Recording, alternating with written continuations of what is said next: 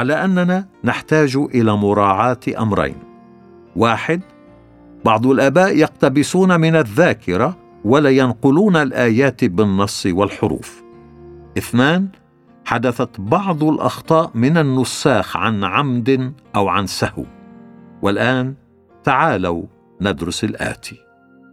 واحد القديس أكليمندس الروماني 95 للميلاد يقول عنه أوريغانوس إنه تلميذ الرسل ويقول عنه ترتليان إنه تعين من بطرس ويقول عنه إريناوس إن مواعظ الرسل لا تزال تدوي في أذنيه وإن عقائدهم أمام عينيه. يقتبس أكليمندس الروماني في كتاباته من متى مرقس لوقا أعمال كورنثس الأولى بطرس الأولى العبرانيين تيتوس.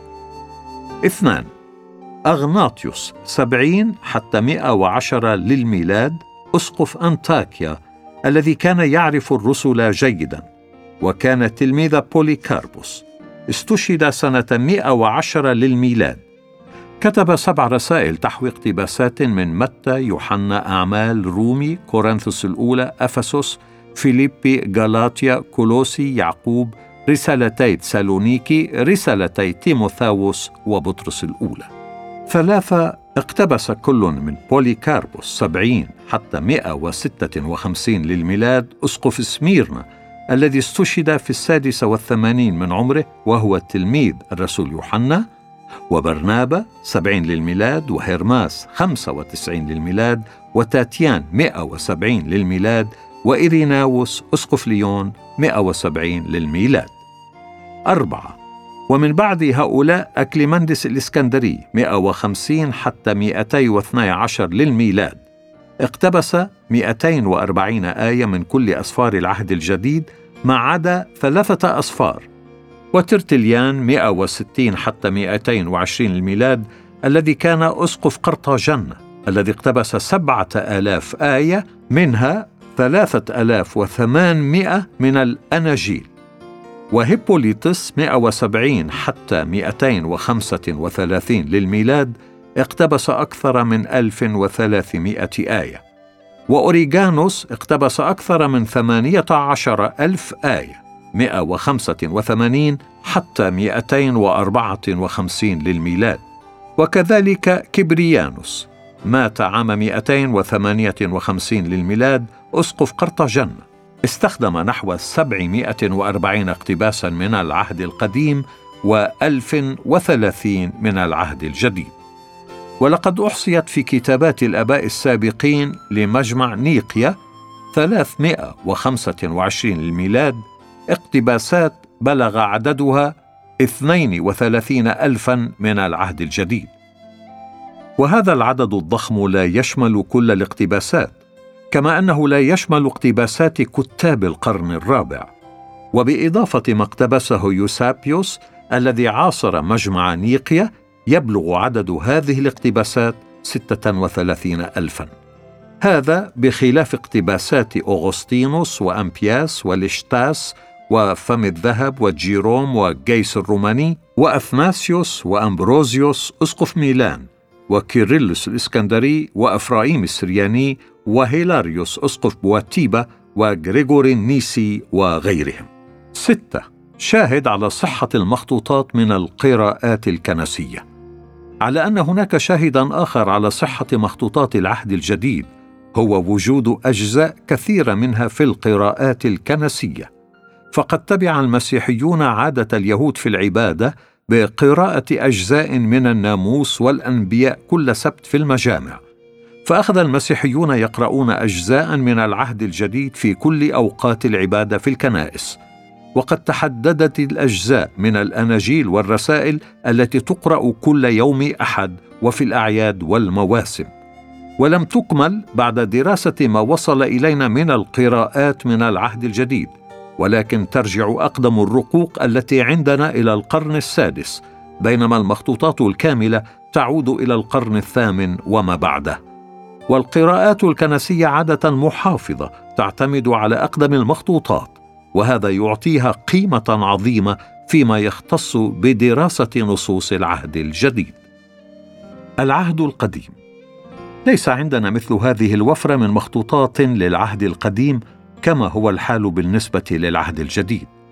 وحتى اكتشاف مخطوطات البحر الميت كانت أقدم مخطوطة عندنا للعهد القديم ترجع إلى سنة التسعمائة للميلاد أي بعد كتابة آخر أسفار العهد القديم بألف وثلاثمائة سنة. وقد يبدو من هذا أن العهد القديم لا يزيد في هذا الصدد عن سائر الكتابات القديمة ولكن مخطوطات البحر الميت للعهد القديم ترجع إلى عصر ما قبل ميلاد المسيح. وبدراسة هذه الحقائق نجد أن هناك العدد الوفير من الأدلة على أن المخطوطات التي بين أيدينا هي مخطوطات صحيحة من وجهة الببليوغرافيا وقد قال السير فريدريك كانيون يمكن للمسيحي أن يمسك بالكتاب المقدس كله في يده ويقول بغير خوف أو تردد إنه يمسك بكلمة الله الحقيقية التي سلمت عبر القرون من جيل إلى جيل بدون أن يفقد شيء من قيمتها.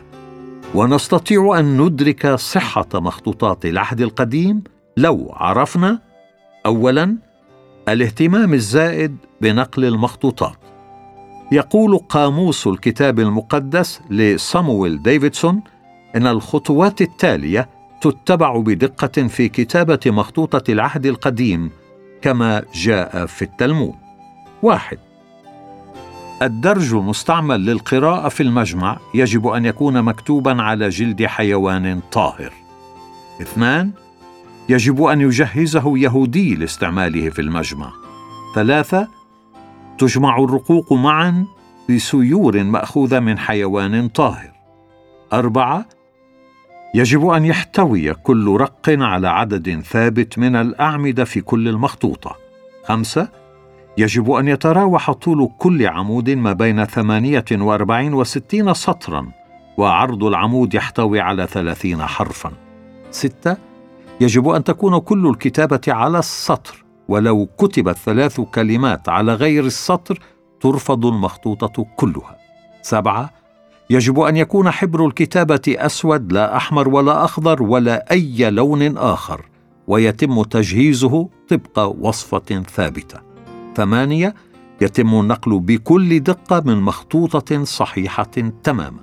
تسعة لا يجب كتابة كلمة أو حرف أو نقطة من الذاكرة. يجب أن ينقل الكاتب كل شيء من المخطوطة النموذجية. عشرة يجب ترك مسافة شعر أو خيط بين كل حرفين. أحد عشر يجب ترك مسافة تسعة حروف بين كل فقرتين. ثانية عشر يجب ترك مسافة ثلاثة سطور بين كل سفرين. ثلاثة عشر يجب إنهاء سفر موسى الخامس بانتهاء سطر ولا داعي لمراعاة ذلك مع بقية الأسفار. أربعة عشر يجب أن يلبس الناسخ ملابس يهودية كاملة. خمسة عشر يجب أن يغسل جسده كله. ستة عشر لا يبدأ كتابة اسم الجلالة بقلم مغموس في الحبر حديثاً. 17 لو أن ملكا خاطب الكاتب وهو يكتب اسم الجلالة فلا يجب أن يعيره أي التفات. وكل مخطوطة لا تتبع فيها هذه التعليمات تدفن في الأرض أو تحرق. أو ترسل للمدارس لتقرأ فيها ككتب مطالعة ولا تستعمل في المجامع ككتب مقدسة. من هذا نرى سبب قلة عدد مخطوطات العهد القديم الموجودة عندنا اليوم وهو برهان على الصحة للدقة المتناهية التي كان يراعيها النساخ. فإنهم لم يكونوا يقبلون إيه مخطوطه إلا إذا كانت مطابقة تماما للمخطوطة الأصلية. ويقول فريدريك كانيون إن المخطوطة الجديدة التي روعي في نسخها كل هذه الدقة تعتبر مساوية تماما للمخطوطة القديمة دون التفات لقدمها. بالعكس كانت المخطوطة تعتبر أفضل لأن المخطوطة القديمة كانت تتأكل وتتمزق فتصبح غير صالحة للاستعمال. وكان اليهود يحفظون بعض المخطوطات القديمة المتأكلة أو الممزقة في خزانة بالمجمع ولا يستعملونها. وقد اكتشفت بعض هذه المخطوطات اليوم. وهكذا كانوا يعتبرون المخطوطة الجديدة أفضل لخلوها من أي تلف. وعندما كانت الخزانة تمتلئ بالمخطوطات القديمة كانوا يحرقونها ويدفنونها في الأرض. وهذا هو سبب قلة عدد المخطوطات العبرية القديمة اليوم. إضافة إلى الاضطهادات التي تعرضوا لها هم وأسفارهم وممتلكاتهم. ولم يكن اهتمام اليهود بالمخطوطات المقدسة امرا حديثا بعد سقوط أورشليم لكنه كان منذ القديم. فيقرأ أن عزرا كان كاتبا ماهرا. عزرا الفصل السابع العدد ستة والعدد عشره أي أنه كان كاتبا محترفا ماهرا في الأسفار المقدسة. ثانيا أشخاص متخصصون لنقل المخطوطات. هناك حقبة معروفة بالحقبة المازورية 500 إلى 900 للميلاد.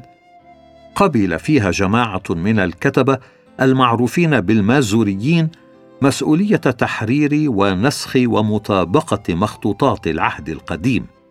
أخذوا اسمهم من مازورة بمعنى تقليد. وكان مركز عملهم في طبرية وقد عملوا نسخا من العهد القديم وضعوا فيها علامات تشكيل لتسهيل القراءة الصحيحة وأطلقوا عليها النسخة المازورية وهي النسخة العبرية المعتمدة الآن. وقد عامل أولئك الكتبه النص بتوقير كامل وأخذوا كافة الاحتياطات ضد الخطأ.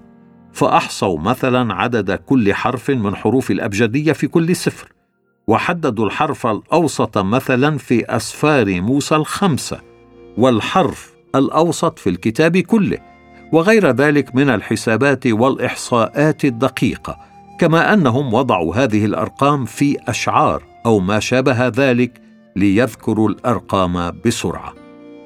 ويقول السير فريدريك كانيون إنهم أحصوا عدد الآيات والكلمات والحروف في كل سفر كما حددوا الحروف الوسطى والكلمات الوسطى في كل سفر وعرفوا الآيات التي تحتوي كلماتها على كل حروف الأبجدية أو عددا معينا منها.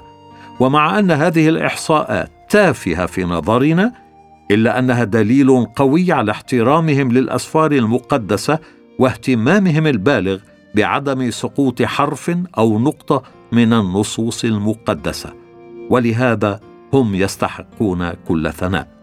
وقال العالم اليهودي عقيب في القرن الثاني الميلادي إن النقل المضبوط للتوراة صيانة لها وهذا يظهر الاهتمام الزائد بالأمانة في عمل المازوريين. قال روبرت ويلسون في كتابه بحث علمي في العهد القديم إن الدقة المطلقة في نقل أسماء الملوك الأجانب إلى اللغة العبرية أمر مذهل. فهناك 144 حالة تم فيها النقل من المصرية والأشورية والبابلية والمؤابية إلى العبرية. كما تم نقل الأسماء العبرية في أربعين حالة إلى هذه اللغات. وفي خلال 2300 إلى 3900 سنة لم يحدث خطأ واحد في نقل الأسماء بكل دقة ولم يحدث في كل تاريخ الآداب القديمة أن تم النقل بمثل هذه الدقة. لقد ظهر في العهد القديم أسماء نحو أربعين ملكا في الفترة من ألفين قبل الميلاد إلى أربعمائة قبل الميلاد وكلها جاءت في تسلسل تاريخي مضبوط تماما. سواء بالنسبة لملوك الدولة الواحدة أو بالنسبة للملوك المعاصرين في الدول الأخرى.